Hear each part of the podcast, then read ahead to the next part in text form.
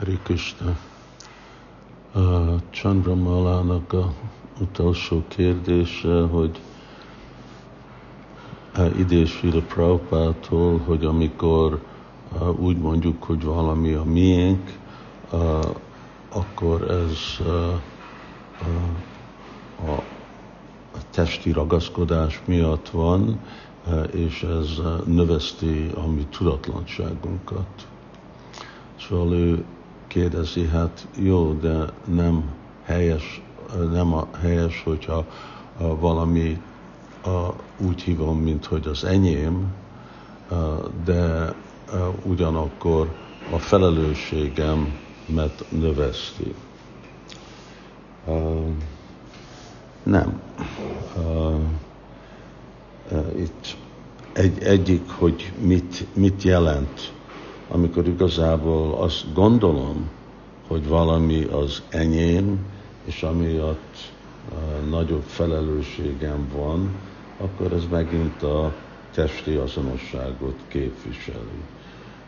A, legjobb pszichológia, hogy én hívok, hogy valami az enyém, amikor tudom, hogy igazából minden Krishnái. Eh, és hogy eh, valami eh, Krishnái. De mondjuk, hogy ez a convention, ez az általános gyakorlat, hogy így, így kifejezzük magunkat. De a legmagasabb felelősség annak kell Krishna felé lenni, nem a saját magunk felé, hanem hogy Krishna tulajdonos, minden Krishnáé, és akkor én nekem van felelősségem gondoskodni Krishna a dolgai felé. Szóval őt adott más példát, mint hogy az én lelki tanítómesterem, Szóval Krishnának a képviselője, amikor úgy gondolom, hogy a lelki tanítómester az Krisnának képviselője, jó, akkor hívhatom mind az én lelki tanítómesterem. De amikor azt hiszem, hogy eh, ez, ez e, enyém, eh, ugyanúgy, mint egy ceruza az enyém, és egy funkciót, nekem egy szükséges funkciót szerepel csak, akkor, akkor nem, akkor nem megfelel vagy hogy gondolom, hogy az én eh, feleségem, az én eh, férjem, stb. Eh, nem, nem az enyém, hanem hogyha látom, hogy ez egy lélek, aki Krisnának örök társa, és én nekem most ideglenesen van egy kapcsolat vele, és akkor, akkor mi, mi a felelőssége avval a kapcsolattal de ez a felelősség, mert ő Kristának öröklelte. Lehet, hogy hívom, mint én férjem, de hogy mindig abban a tudatban kell lenni, hogy az én férjem és én felelősségem, akik Krisnának az örök szolgálata. És ez most csak egy, uh, is fogom nézni, bocsánat, itt a, a fordítás, hogy ez hogy megy. Uh, convention.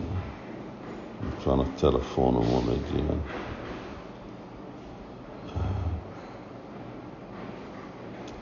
Uh, egyezmény.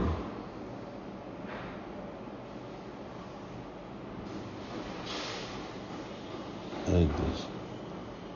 Elfogadott eredetiség, konvencióra. Ha. Szóval konvenció úgyis van ismerve. Oké, okay, bocsánat, időt vesztettünk. Uh, szóval ez, ez csak egy konvenció, és nincs mögötte igazából az a tudatlanság, hogy én vagyok Isvaraham, a Hambógé, én vagyok a tulajdonos, és amikor én vagyok a tulajdonos, akkor én vagyok az élvező. Szóval ez egy gyakorlat, hogy jön ez a, a tudat, ami jön, hát ez egy szádana, hogy mi gondolkodunk és látjuk, és Krishna Bhagavad gita mondja, hogy Rasoham abszukonta, jó, amikor iszok, iszok vizet, akkor tudjuk, hogy az íz a vízbe ez Krishna. Amikor látok valami fényt, vagy valami, akkor tudom, hogy ez Krishnának a fényéből van. Szóval, hogy gyakoroljuk, ez egy szarana, ahol kell képezni a mi elménket, először a filozófikus szempontból, gyakorlati szempontból, aztán később igazából, ahogy fejlődünk lelki életbe, akkor az meg nagyon természetes lesz. Jó, Hari Krishna.